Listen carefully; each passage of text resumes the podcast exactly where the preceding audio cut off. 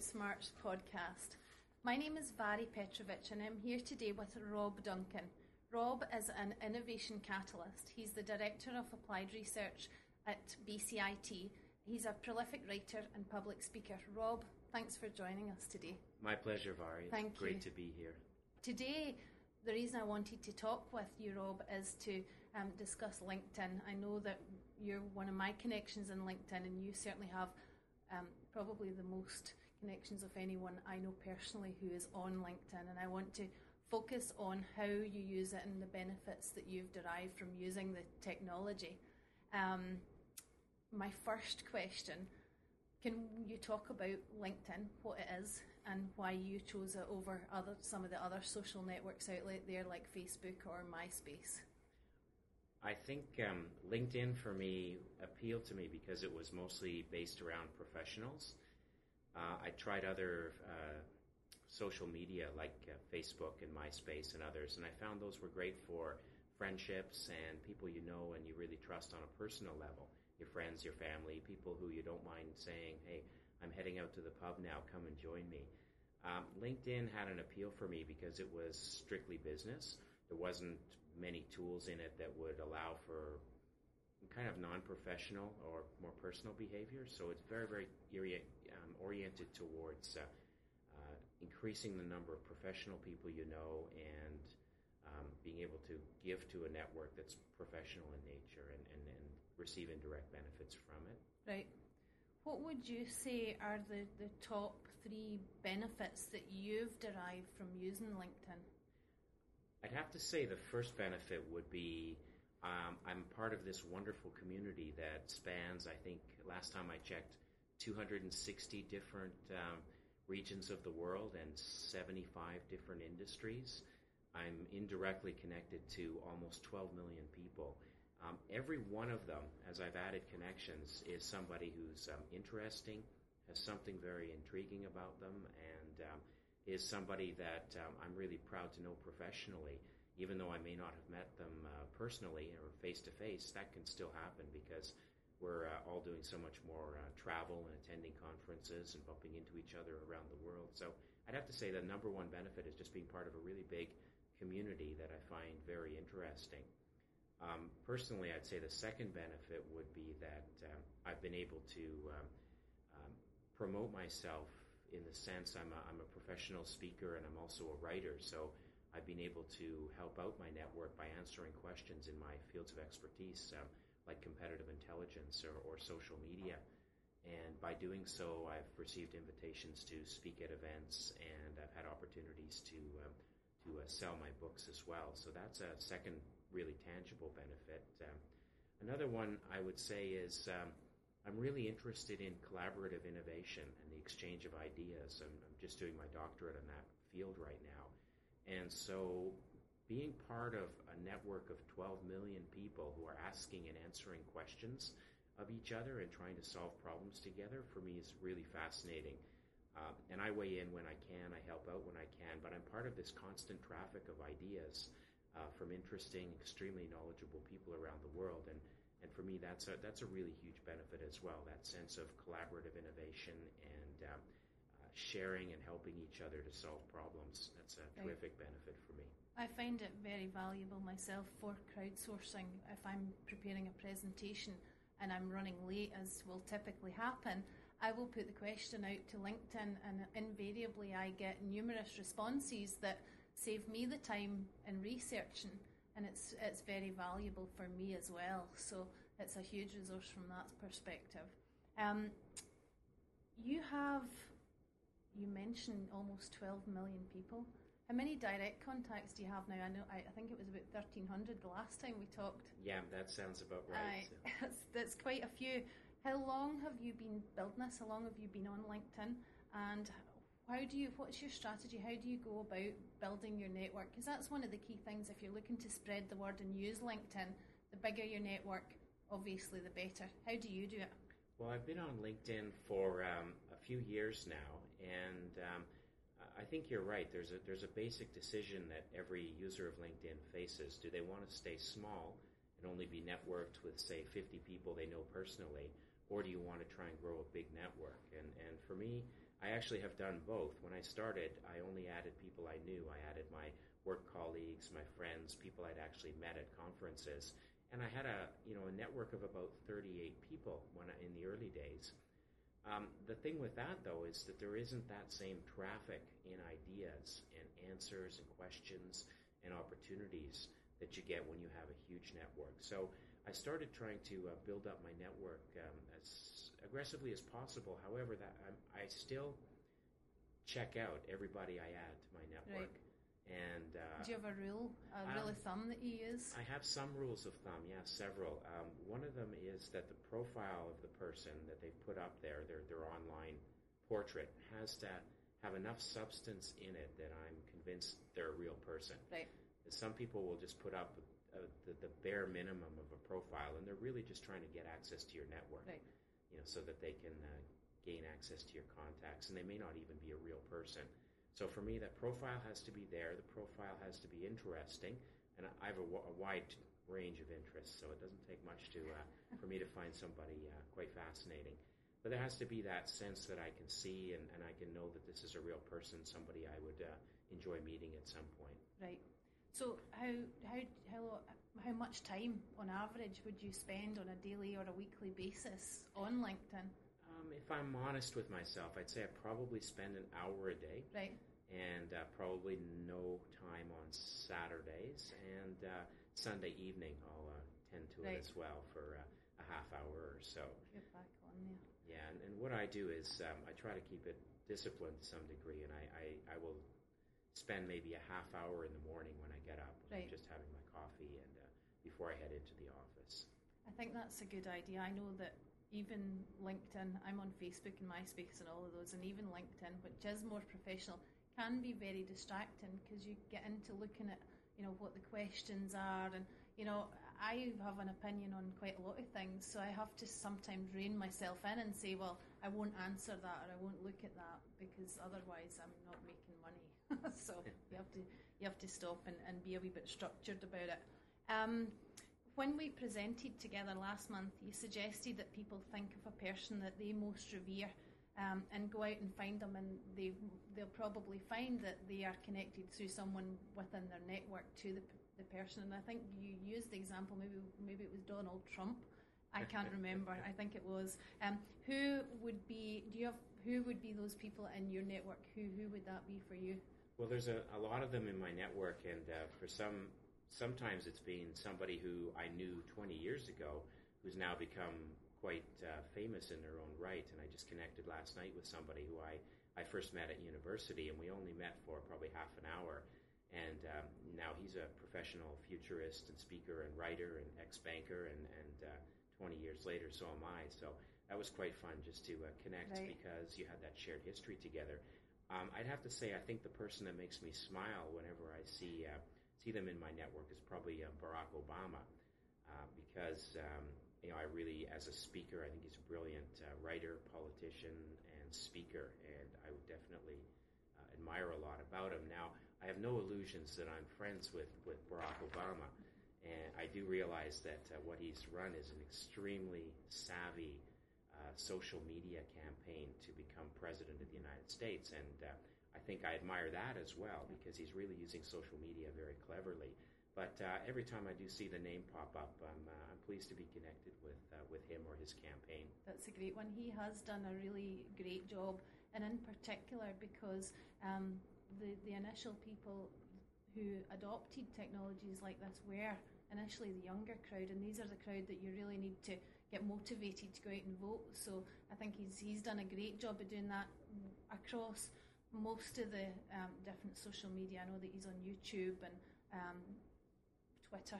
I think he's one of my followers on Twitter, or his machine is. I'm sure he isn't reading my Twitters, but he has done a phenomenal job of harnessing that technology and, and using it as a tool to get out to the masses.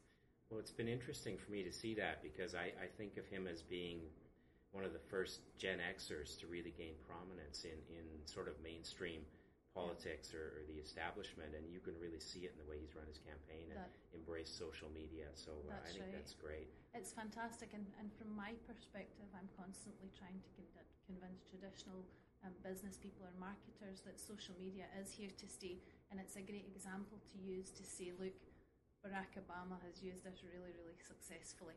Um, you know, if he's doing it, I think it's the way of the future. It's not just a flash in the pan. It's what people need to be using. Yeah. Um, anyway, back to LinkedIn. Um, what features of LinkedIn have you found best for helping you spread the word? You talked about your book and your speaking and whatnot. Um, and what, what features do you use the most to to help you with that? Well, the, the things I do, and I think these are these are good tactics for anybody who wants to use social media to uh, market themselves is first of all put a really rich, detailed profile of yourself. And for me, that means all the schools I've attended, all the places I've worked, uh, my interests, uh, my photographs, so that people get a sense there's a whole person there and that you're a real individual, and they can, at a glance, get a sense of who you are and, and what you're what you're up to and um, where your interests may intersect with theirs. So I think a rich profile is really important. Um, the other thing I'd highlight is the Q&A or question and answer section on LinkedIn. To me, that's brilliant. That's probably the number one hidden piece of gold in LinkedIn. And if you're a LinkedIn user and you're not making use of that, I think it's worth revisiting that and think about how you could uh, uh, use the question and answer section to your advantage. There's um, in a network the size of mine, which is almost 12 million uh, third level contacts, there's this flurry of questions, people seeking help or advice or insights into a particular problem or opportunity they're facing. It takes me less than half an hour a day to toss out one or two answers a week to help out those people. And in so doing, I'm starting to build some expertise, and, and you get um, these gold stars for uh, good answers. And um, you start to build up a profile as, a, as an expert in your field. And by helping others, you always get that indirect um, benefit in the end because you've done a lot of people a lot of favors so that when you actually need something, even if you don't need something today, they'll be there for you. Perfect. I actually want to ask your advice on something. Um, I recently answered a question on LinkedIn, and my answer was um, obviously it, uh, it was a bit controversial and some of the people who followed up with on my answer were, you know, they were they were a bit offended, obviously, by what I said. I'll tell you what the question was. It was about cold calling, and my response was, I feel, and my company feels it's our company policy not to cold call because I respect the time of the people. You know, I know myself it's really awkward if your phone's constantly ringing, and you can't get any work done. So my policy is to build relationships, and I do through LinkedIn, for example, through networking with people in real life. Um, I typically don't cold call, and my answer to you know the cold calling question was cold calling is dead, and some people obviously took it very fair personally, were quite offended by that, um, and were personally a wee bit offensive to me in their answers. To be honest, I felt when you're answering questions and you're putting yourself out there, there is that risk um, that something's going to come back and it's going to be negative. What would you do in that kind of situation? And I've been mulling this over. My, I've been thinking, well, I should put something up there and clarify or respond, or I should just leave it as is, or whatever. All publicity is good publicity. How would you deal with something like that? I'm sure this has happened to you too. I think it's a great question, and I think it goes to the issue of um, uh, reputation management online, and I think that's something that you know we need to be cautious of to a certain degree. So, for example, I I, I, I resist Facebook. We've talked about this before because there's that temptation to get silly on it, right. and uh, um, and I know I could fall prey to that. There's no question. I, I, I know myself. So I stick to LinkedIn because it's fairly straight laced and. Um, it, it's hard to get in tons of trouble, but you do end up in those situations where someone's misunderstood a, question or your answer to a question. And um, I, am of two minds. Part of me says, um, would I regret someone that I may meet two years from now who might uh, want to employ me or what have you, or bring me in to do a keynote speech? Um, would I regret having said this in that context? And if that's the case, if it's something I've decided, hey, maybe I was a little hot headed, um, I don't like my answer anymore, it's not reflective of who I am, uh, LinkedIn has a couple of features that are terrific for that. First of all, if you've asked a question that you regret, you can delete your question. Which is good, or you can hide it. Mm-hmm. Okay, so you can have that show up on your profile as a hidden question, so nobody else is going to see it. So you can erase the past to some degree. Now, I Same, same with answers. sorry, I was just going to say I I stand fully stand by my answer. It was more the response from other people to my answer that offended me. Yeah. Well, in that I can't case, delete their, their answers. you can't delete their answers, and you didn't ask the question, so you can't hide it either. I guess you just have to live with that. You can delete your own answer, Right. so at least there isn't Yeah. a, you know, a track back to you. If if you feel that their responses to your answer are are gonna Right. are going to uh, impact your, your reputation negatively. But you know, the bottom line with this stuff is like anything in life, you have to be yourself. And the more you are yourself, the more you're going to not waste other people's time. If they're not going to like you, like the way you do business, so be it. You know, really, the um, online social media presents an incredible opportunity to be yourself, Right. and I think you should just do that. Perfect answer. And that's what I'm leaning towards as well. I'm transparent. I don't care who knows how I feel about doing business. I think I'm probably going to re- gain respect from the fact that I don't want to waste people's time by cold calling them anyway. So I'll probably leave that up there and weather the storm.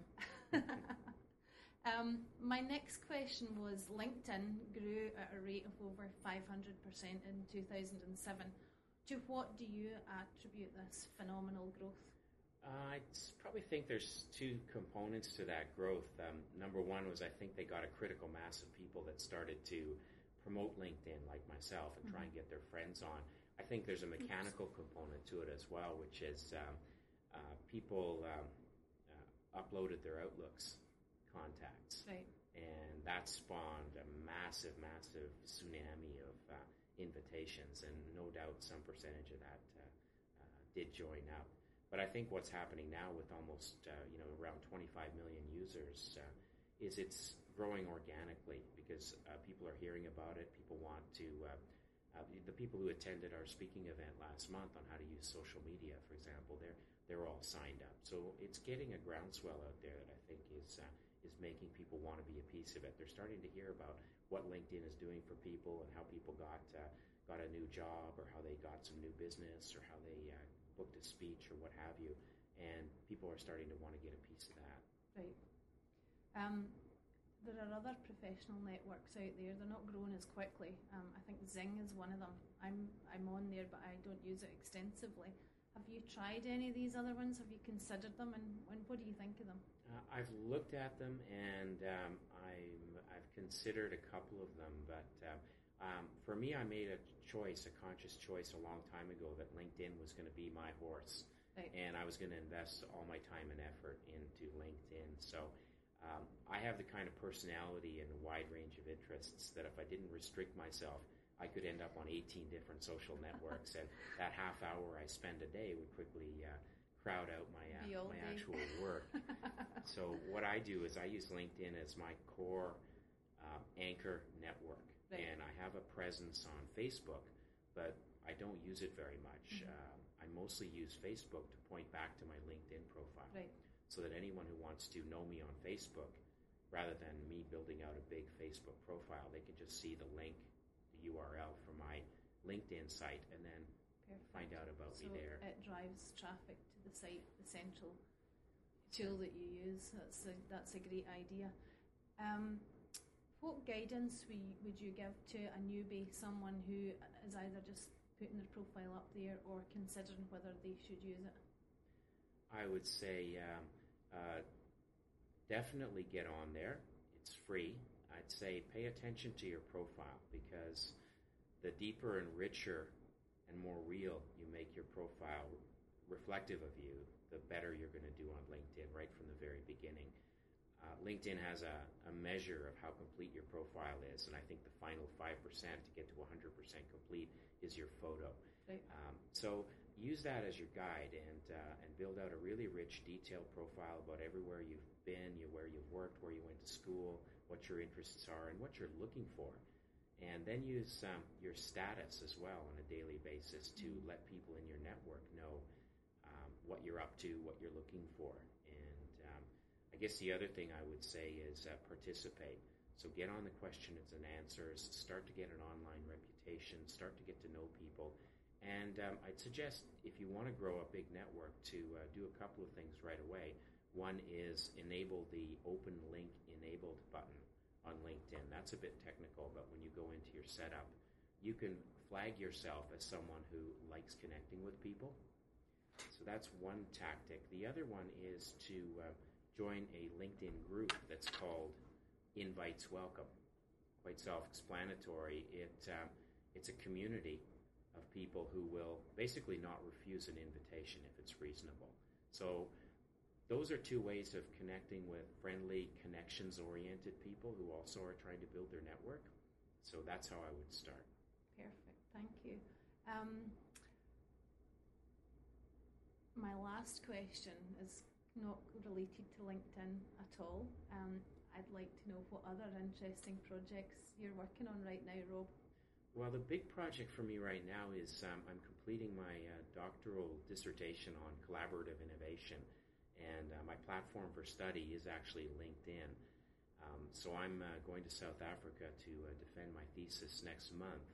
Um, the same time I'm doing that, I'm also um, outlining a new book I'm writing, which is going to be about collaborative innovation and how companies can use social media to break down barriers and silos, uh, both within their company and between other organizations, so that they can uh, collaborate and create um, vastly more innovation than they can if they try and uh, stay isolated on their own uh, on their own island.